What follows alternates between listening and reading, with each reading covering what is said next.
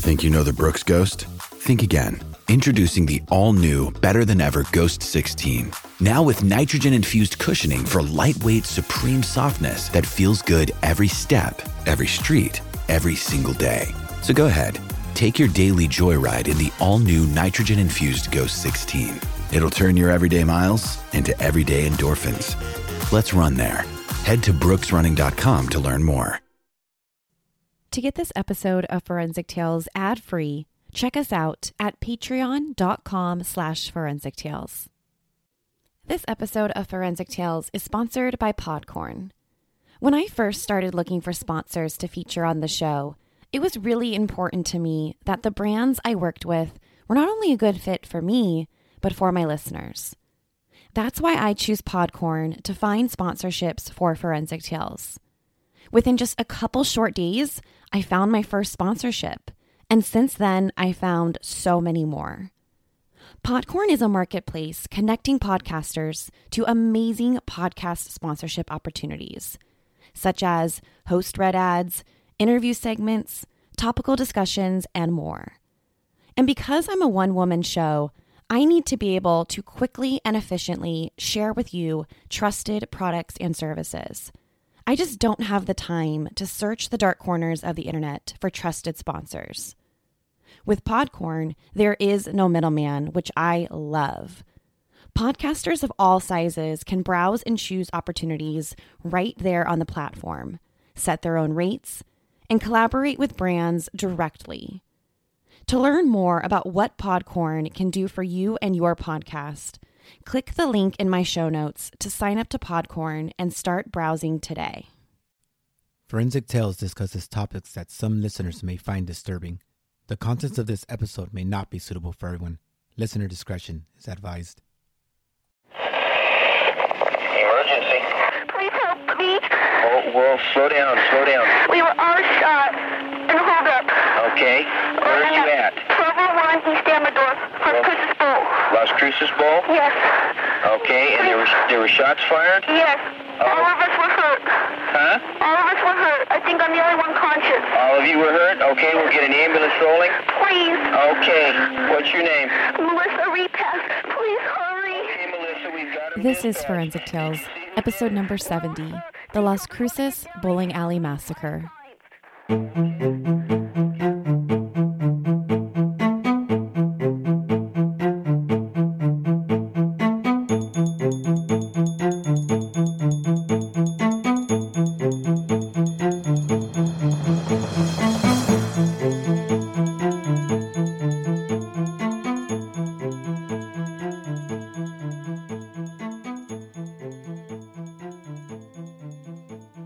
Welcome to Forensic Tales. I'm your host, Courtney Fretwell.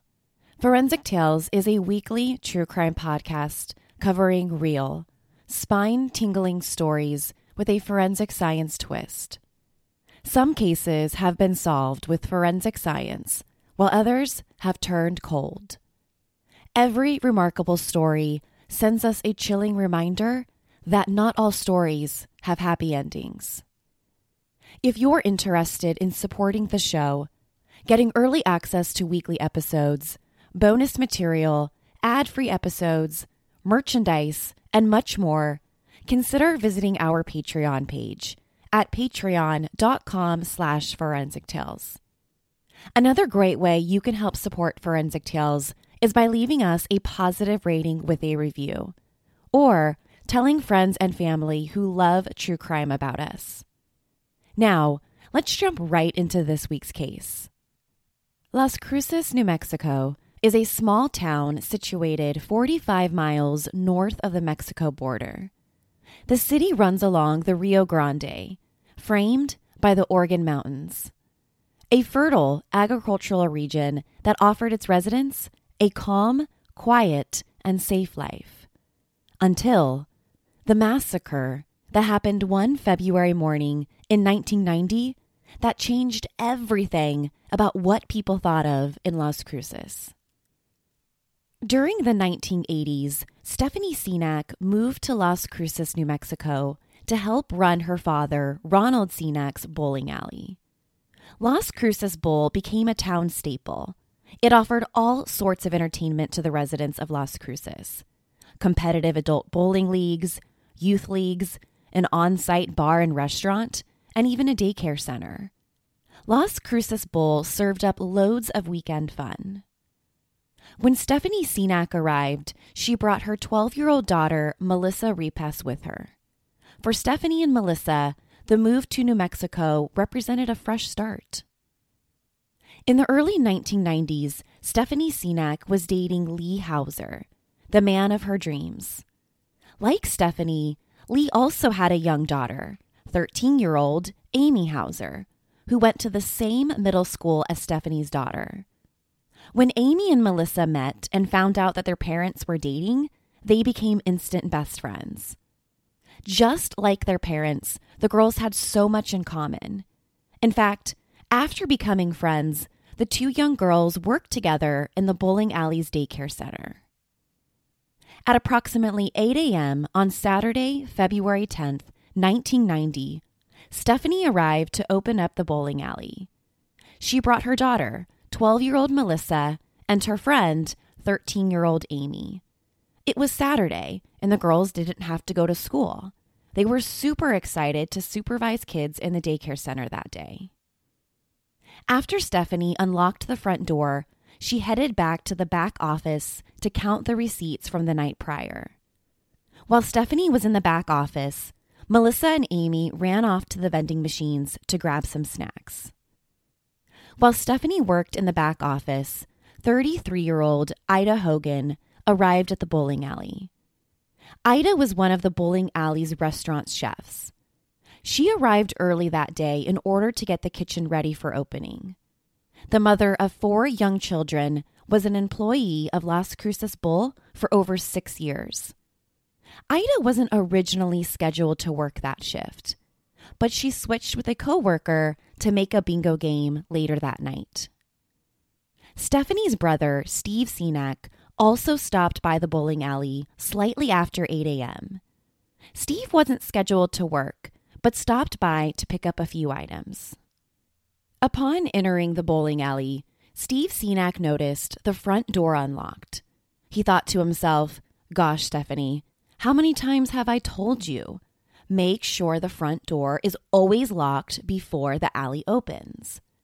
Annoyed, Steve opened the front door. As he stepped inside, he spotted two Hispanic men walking around the side of the bowling alley. He watched the men for a few seconds before going inside.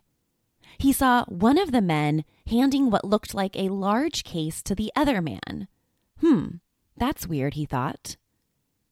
When Steve got inside, he picked up his forgotten items. But before he left, he walked to the back office to scold his sister. Hey, Stephanie, how many times have I told you? When you get here in the morning, you need to lock the front door behind you. The doors should be closed until the lanes open at 9 a.m. Stephanie shrugged her brother off and resumed counting the receipts. She needed to stay on task to make sure that the lanes were ready for the 9 a.m. Youth League. Steve turned around and left. A few minutes after Steve's departure, two armed men stormed into Las Cruces Bowl. They didn't wear masks, they didn't bring gloves, they didn't try to hide their identity. The men first encountered Melissa and Amy near the unlocked front door and the vending machines. The girls were confused. They asked the men if they needed some help. Since they weren't wearing any masks, they didn't seem threatening. They thought, Maybe they were just there a little bit early to start bowling for the day. The two men shook their heads and pulled out two guns. They didn't need any help. The men followed Melissa and Amy to the back office where Stephanie was working. When they arrived, one of the gunmen stayed with Stephanie, Melissa, and Amy. The second gunman went to the kitchen to get Ida, the chef. The man pulled out his 22 caliber gun, pointed it at Ida's face, told her to be quiet, and walked to the back office. A few moments later, Ida arrived at the back office. She saw Stephanie, Melissa, and Amy, and a second gunman. The two gunmen ordered all four of them to lie down on the floor. The first gunman told Stephanie, Melissa, Amy, and Ida that they would let them go unharmed as long as they complied with their demands. As they lay on the floor, the second gunman began ransacking the office's cabinets, pulling out all the contents and dumping them everywhere. It was like they were looking for something. Next, the men demanded Stephanie open the safe. She was the only one who had access. Once Stephanie opened the safe, the gunman removed only a fraction of the money inside of the safe $5,000. They were leaving behind thousands of dollars. Minutes before the gunmen were about to leave with the cash, something caught them off guard. Their robbery is cut short by someone else entering the bowling alley through the same unlocked front door. 26 year old Steve Teran, a mechanic for the bowling alley, entered. Steve was the guy in charge of making sure the lanes work every single day. On Saturday, February 10th, 1990, Steve had only three days left working for the Las Cruces Bowl. He had just put in his two weeks' notice after graduating from college with a degree in criminal justice. He was quitting the bowling alley to fulfill his dream of becoming a police officer. On this particular morning, Steve brought his two year old daughter, Valerie, and six year old stepdaughter, Paula. It was common for Steve to bring his daughters to work with him because the bowling alley offered free daycare the daycare Melissa and Amy responsibly supervised. Steve, Valerie, and Paula went back to the office where Steve planned to clock in for the day. As he walks in, he sees Stephanie, Melissa, Amy, and Ida lying face down on the floor. What he doesn't see are the two gunmen. Before Steve and his daughters could figure out what was even happening, one of the gunmen wrestled him to the ground. Steve and his daughters are instructed to follow the other victims and lie face down on the floor. With two guns pointing at his face, Steve had no choice but to comply. The two gunmen now have a total of seven hostages in the back office. The gunmen ordered their hostages to kneel on the floor, facing away from them. They then shoot all seven victims, execution style, in the back of the head multiple times. Stephanie Senac, her daughter, 12 year old Melissa, her friend, 13 year old Amy Houser, Ida Holguin, Steve Teran, and his two daughters, two year old Valerie and six year old Paula, are all gunned down in a hail of gunfire. After shooting their hostages, the two men grab some paper off the desk and set fire to the office. They grab the $5,000 in cash from the safe and run out of the bowling alley, believing they were leaving behind seven dead victims. When we first meet someone, our smile is often the first thing people notice about us. Whether that's on a first date or at a job interview, a smile can tell a lot about a person. But you can't just trust your smile with any teeth whitening company. That's why I turn to Smile Brilliant for my teeth whitening needs. Smile Brilliant and their teeth whitening system is backed by decades of research and is created by hygienists and dental professionals. So I know what I'm putting on my teeth is both safe and effective. Made right here in the US, Smile Brilliant is a leading lab direct oral care company that specializes in custom fitted teeth whitening trays done from the comfort of your own home.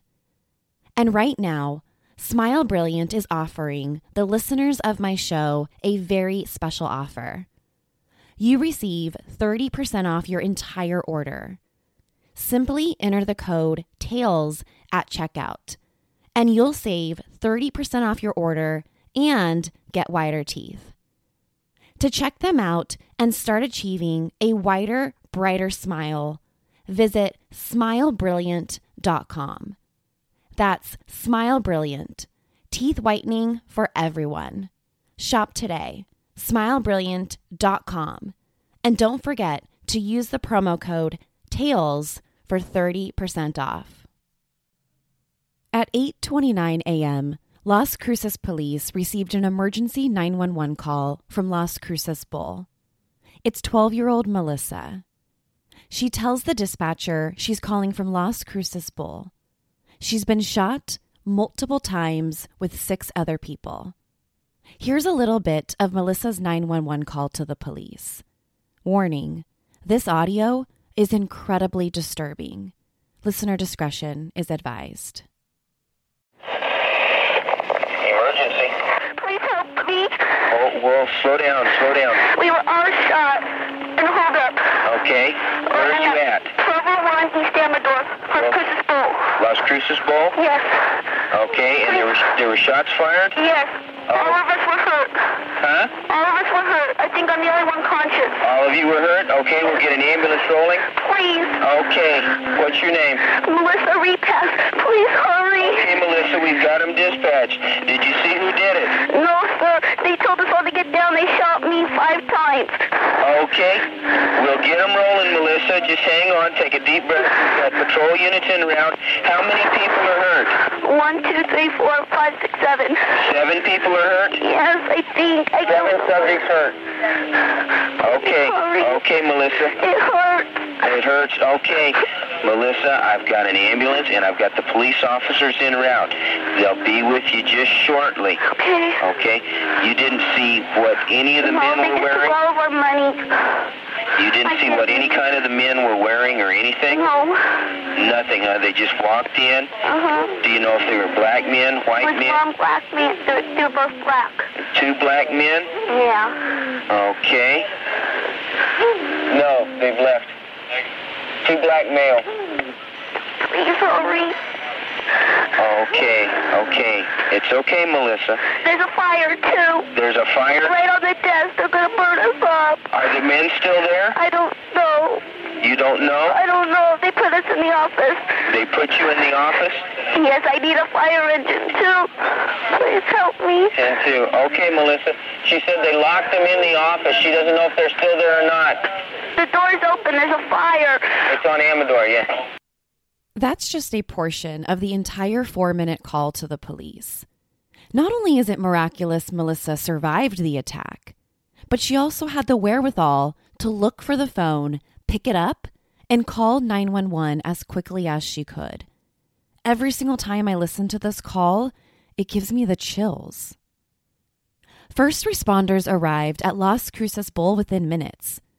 Melissa tells the dispatcher where they are and where the back office is located. Because of the fire, first responders radioed for backup and began pulling the seven victims out of the office where they could perform first aid. Many of the victims were bleeding uncontrollably and unconscious. While paramedics tended to the victims, firefighters began putting out the blaze. 12 year old Melissa and her mom Stephanie and Ida were stabilized and rushed to Memorial General Hospital in Las Cruces. Melissa was shot five times and spent 11 days in the hospital recovering from her injuries. Ida was shot three times and spent over six months in the hospital recovering. Her injuries were so devastating that in her recovery, she had to learn how to do everything all over again, from eating to walking. Stephanie suffered severe brain injuries. Those that knew her said she was never the same after the shooting. Although she initially recovered from the shooting, she died nine years later due to complications from the shooting. Two year old Valerie was also rushed to the hospital, where she was pronounced dead from her injuries later that day.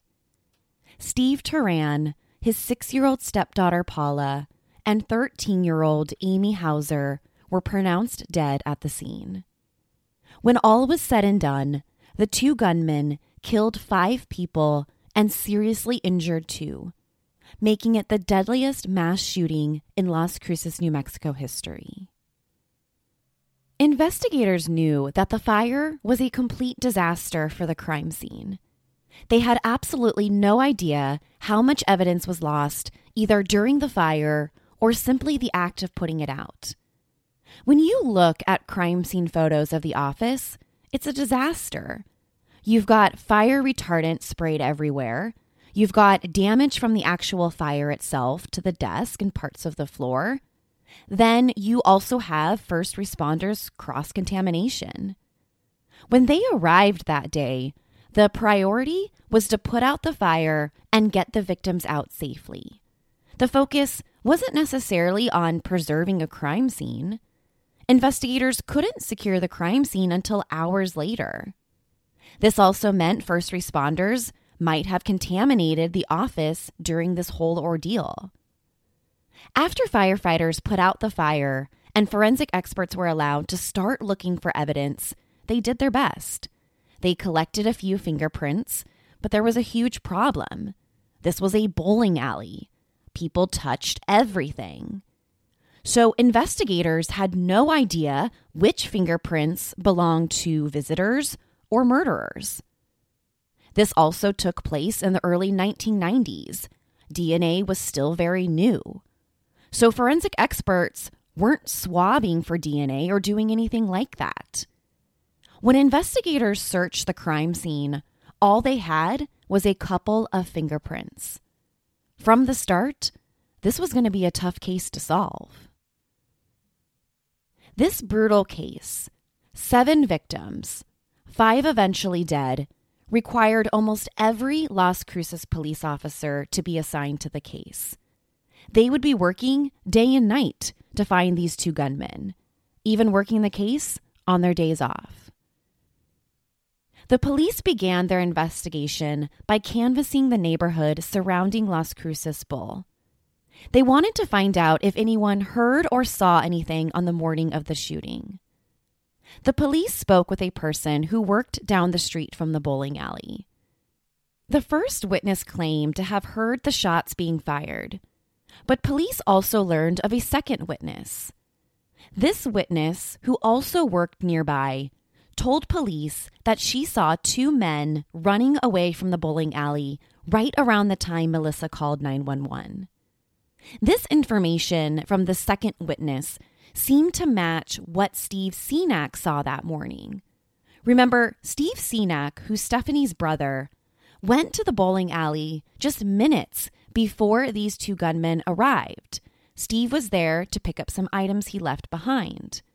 And on his way inside of the bowling alley, he recalled seeing two Hispanic men walking around the side of the building.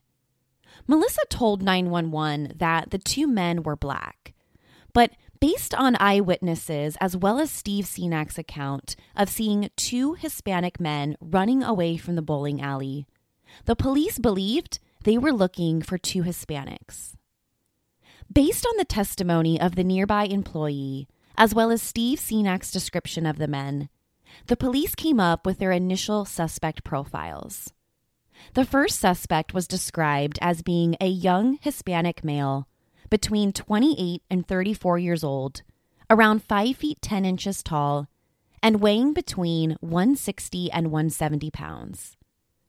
He's believed to have wavy brown hair, brown eyes with a mustache. The second suspect was described as being a little older than the first man, somewhere between 48 and 54 years old. He stood around 5 feet 6 inches tall and weighed around 140 pounds.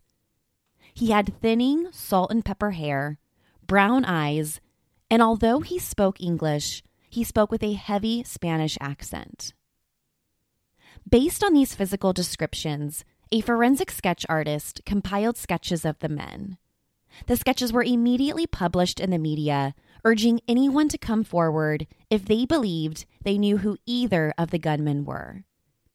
With the sketches, the police also issued information that the two men fled the scene in a green four door vehicle, likely a van. One of the first moves the police did in the hours following the shooting and release of the sketches was set up roadblocks in the area.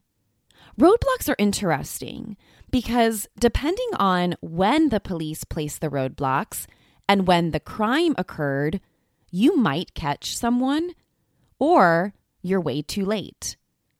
In this case, it seems highly unlikely that these two gunmen stayed around in the area. My guess is that they hightailed it out of town. And by the time Las Cruces police set up their roadblocks, these men were long gone. Let's also keep in mind that this happened in a town less than 50 miles away from the US Mexico border. In my opinion, a roadblock isn't going to be a great investigative strategy to try and catch these guys. Nonetheless, the police did encounter a person of interest at one of these roadblocks. That same afternoon, an officer pulled over a car containing four Hispanic men who had a couple thousand dollars of cash on them. The police felt pretty good about this. But when Steve Senac was brought in to try and identify the men, he wasn't able to. So, without any other probable cause linking these four men to the Las Cruces bowling alley massacre, the men were released. Several days passed after the shooting. No credible suspects emerged. During this time, Ida, one of the surviving victims, regained consciousness at the hospital. She provided police with a similar physical description of the gunman that Steve Senac had provided. She also told investigators that she believed that she had seen two of these men at the bowling alley in the days and weeks before the shooting.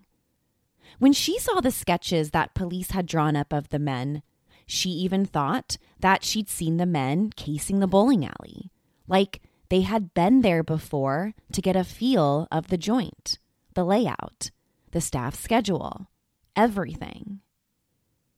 During her interview in the hospital, Ida made one thing clear.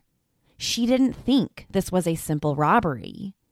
She told police that the two gunmen were looking for something in the back office that day, and it wasn't the $5,000 in cash.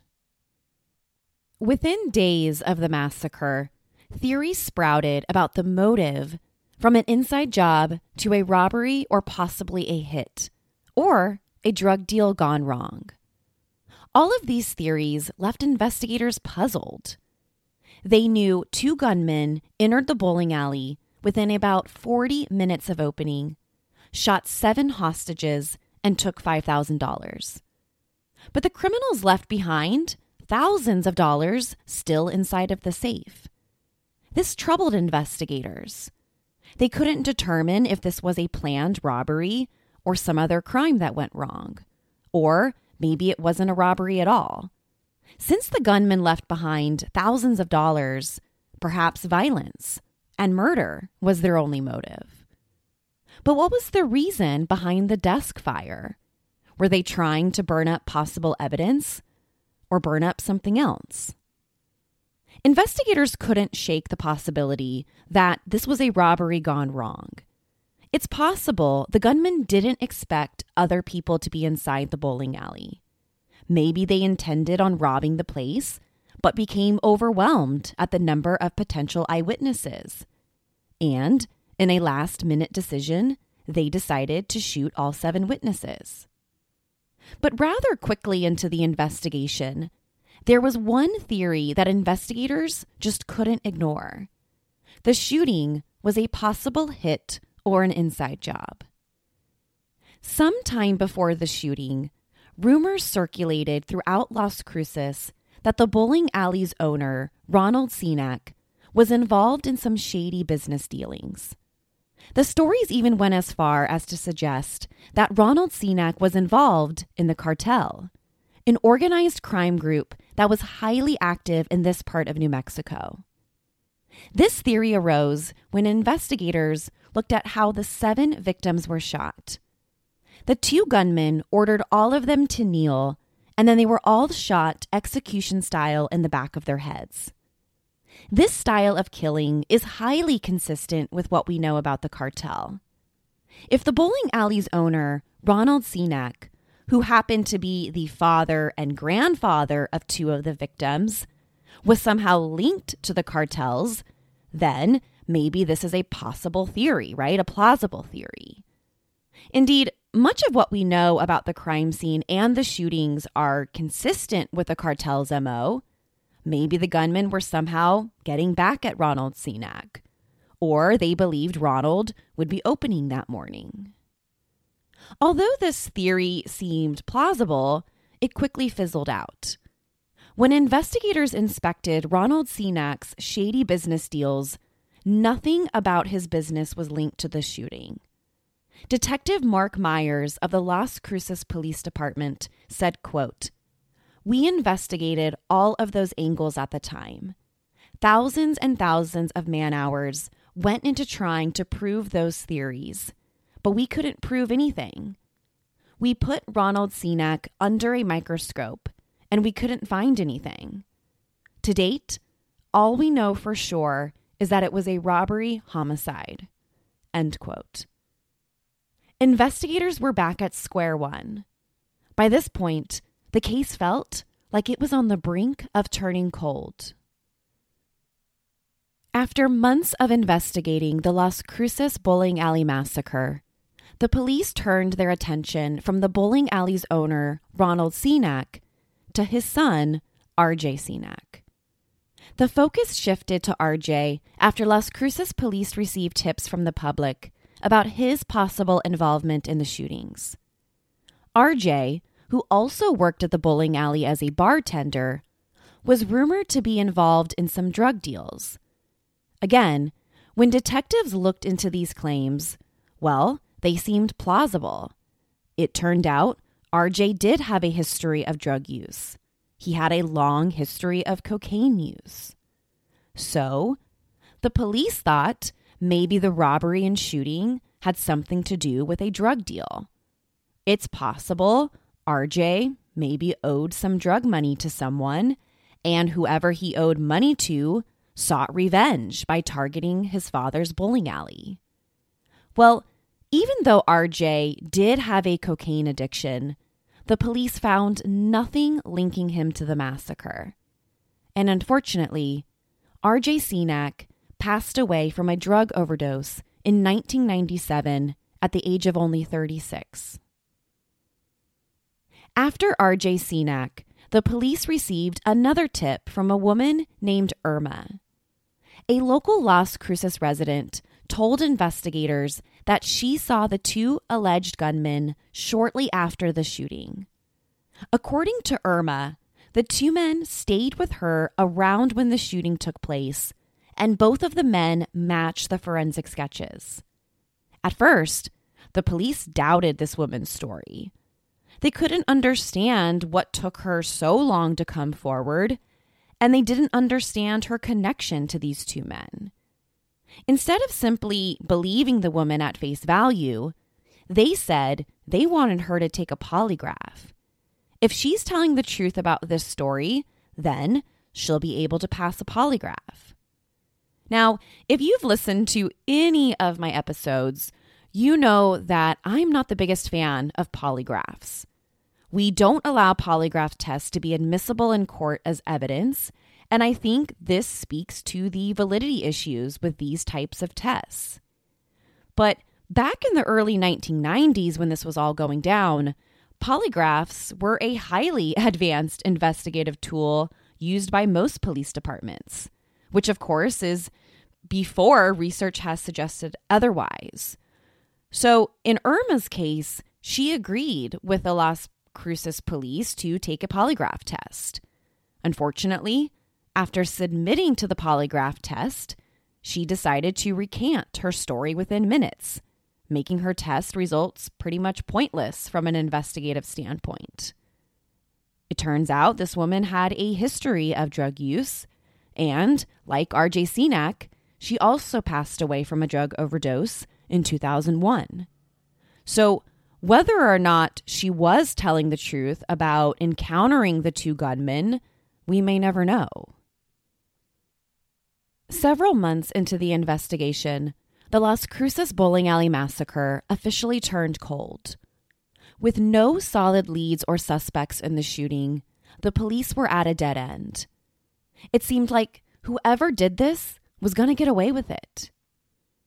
In the years and decades following the shooting, the case remains unsolved. In nearly three decades, the police have made zero arrests. Over the many years, more theories have emerged about the motive behind the shooting. It's possible this was a robbery gone bad. If that's the case, then from a criminological perspective, this was just a random crime. These two men happened to stumble upon the bowling alley and decided to rob it. It's possible they may have cased the place before, like Ida Holguin had suggested. Then, once they got inside the bowling alley, the men became overwhelmed by the number of people inside. Remember, there were a total of seven people inside. That's a lot of potential eyewitnesses for these two gunmen. But there's also another popular theory in the case it was either an inside job or a planned hit. This theory is where I want to focus on for a minute, especially from a forensic psychology standpoint. To me, there are several fascinating aspects to this robbery. First is the timing. The two gunmen entered the bowling alley sometime after Steve Senac came and left before 8:20 a.m. Let's say they arrived at 8:20. That's only about 30 minutes before the bowling alley was set to open for the day. That's risky for these offenders because you run the risk of a lot of employees being inside, as well as the possibility of customers arriving early for the day. On the day the robbery took place, it was a Saturday. It was also the day for the youth league to come in and practice.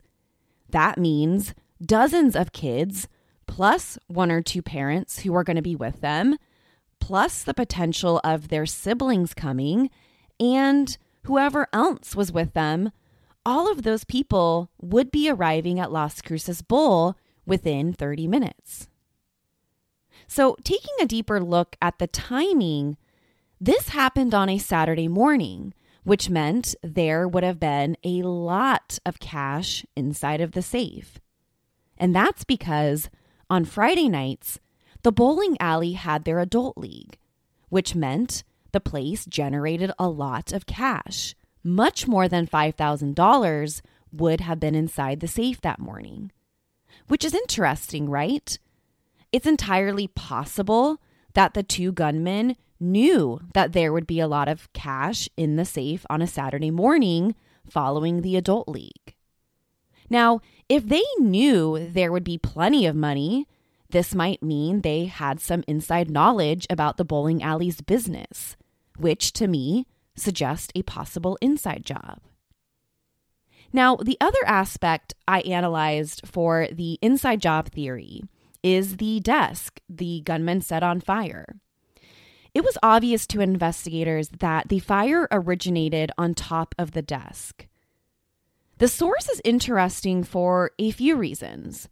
Number one was the fire set to burn something like paperwork on the desk itself.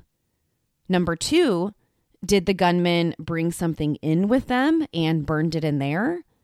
Or number three, does the fire explain why the surviving victims recalled the men ransacking cabinets in the office and appearing like they were looking for something in particular?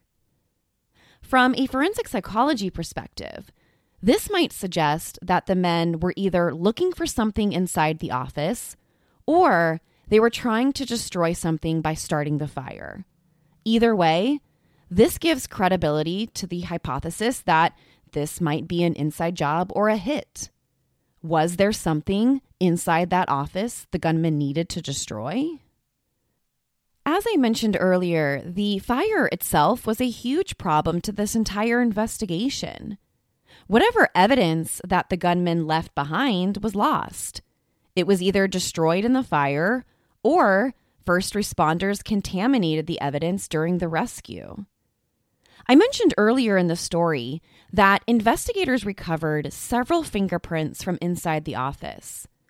But to this day, the police have not announced whether these fingerprints have been identified or if they even have a connection to the shooting. All these years later, it seemed likely the fingerprints don't have any significant relevance to the case. The last thing I examined from this case is the number of victims and the sheer brutality of the shooting. Seven people were shot multiple times in the head, execution style. Three of the victims were children as young as two years old. This is something that tells me the gunman may have wanted to send a message. Maybe this was a former employee of the bowling alley or someone who wanted payback on the business. The Las Cruces bowling alley massacre left four people dead and three surviving victims. Those who died back on Saturday, February 10th, 1990, were 26 year old Stephen Teran, 6 year old Paula Holguin, 13 year old Amy Houser, and 2 year old Valerie Teran. Nine years after the shooting, 24 year old Stephanie Senac died of complications due to her injuries from the tragedy. Those that knew Stephanie said that she was never the same after the shooting. For years, she had post traumatic stress disorder. The two survivors were then 12 year old Melissa Repass and 33 year old Ina Holguin. Although Melissa and Ina survived the shooting, they had to live the rest of their lives with this tragedy hanging over their heads. They remain hopeful that there will be justice in the case. The case has been featured on many different true crime and investigative shows, including Unsolved Mysteries and America's Most Wanted. Although the case had been talked about for over three decades, it seems to have faded behind other unsolved cases that happen every single day in this country. As each year passes, it seems less and less likely the two gunmen will ever be identified. The building that was once the fun, lively Las Cruces Bowl still stands today. Since the shooting, the bowling alley has undergone several different owners. It's been called Sun Lanes and Ten Pin Alley. In July 2018, it went out of business. Las Cruces Bowl was once a place that brought smiles and fun to children and adults alike. It's now remembered as a place where the unimaginable nightmare occurred. The Las Cruces Bowling Alley Massacre remains unsolved. A $25,000 reward is still being offered for any tips and information leading to a possible arrest. If you think you know anything about these two gunmen, please contact Crime Stoppers at 1 800 222 8477 or at 575 526 8000. You can also text your tips to crimes 274637. All your tips will remain anonymous. You can also direct your tips to the Las Cruces Police Department directly at 575 528 4222. To my listeners who live near Las Cruces, New Mexico, or have family who have lived in the area, if you live there currently or any time in the last 30 years, please, please look at the sketches of these two men. Both sketches will be up on our website, forensictales.com. See if you recognize these two men. Show them to friends and family. Show them to as many people as possible in the New Mexico area who may have been there at that time. Someone out there knows who these two men are. These two men need to be held accountable for a horrific crime that altered so many lives. Justice needs to be served. We simply need a crucial tip, and we'll find them. You can help. To share your thoughts on the Las Cruces Bowling Alley Massacre, be sure to follow the show on Instagram and Facebook at Forensic Tales. Let me know your theories on the case. Also, to check out photos from the case, as well as take a look at the gunman sketches, be sure to head to our website, forensictales.com. Don't forget to subscribe to Forensic Tales so you don't miss an episode. We release a new episode every Monday.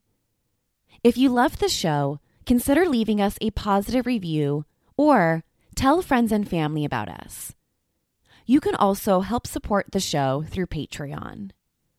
Thank you so much for joining me this week. Please join me next week. We'll have a brand new case and a brand new story to talk about. Until then, remember, not all stories have happy endings.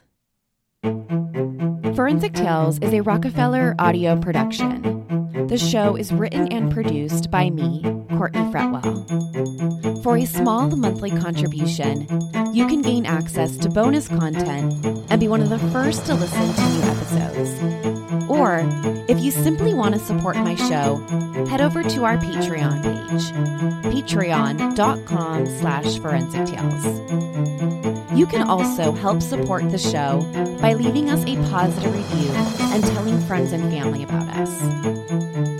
Forensic Tales is a podcast made possible by our Patreon producers Tony A., Nicole L., William R., David B., Sammy, Paula G., and Selena C. If you'd like to become a producer of the show, head to our Patreon page or email me at Courtney at forensictales.com find out how you can become involved. For a complete list of sources used in this episode, please visit forensictales.com. Please join me next week. We release a new episode every Monday. Until then, remember, not all stories have happy endings.